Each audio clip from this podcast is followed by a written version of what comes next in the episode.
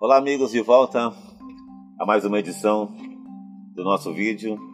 O tema sugerido é, hoje por todos que aqui interagiram com a gente é o contato com a natureza e com a alimentação nos dias de hoje, o contato com a terra, como alimentar a terra, com a agricultura. Nós sabemos que o uso de agrotóxicos nos alimentos é muito importante. Se bem que nós sabemos do mal que isso causa para a saúde das pessoas, mas como alimentar mais de sete bilhões de pessoas em todo o planeta se não produzirmos alimentos em grande quantidade?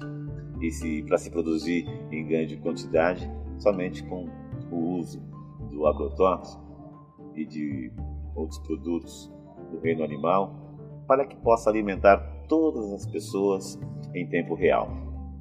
O que a espiritualidade ensina para os seres humanos, que já aprendemos a ter uma boa relação com os animais, aprendemos a, a, a bater animais em cativeiros, a respeitar os animais da natureza, os animais selvagens. Agora, o que a espiritualidade nos ensina é aprender a lidar com a terra.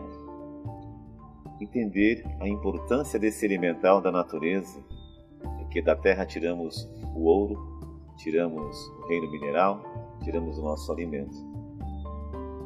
Mexer com a terra, nem que seja em um vaso, cultivar uma planta ou plantar algo, nem que seja em um pequeno espaço, em um pequeno jardim.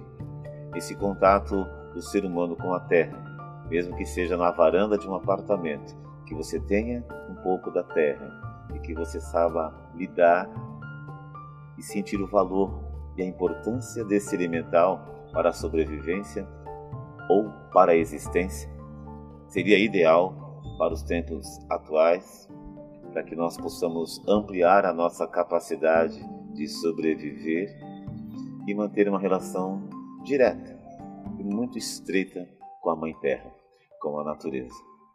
Saber plantar, saber preparar, se reeducar de forma alimentar, saber comer de verdade, saber plantar, saber colher, saber lidar com a terra, também são lições que o espírito precisa aprender. Muito obrigado e até uma próxima.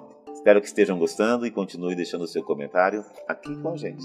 Continue deixando aqui o seu like e curtindo o nosso trabalho, que a gente vai dar uma resposta sempre direta aos temas que forem sugeridos. Muito obrigado.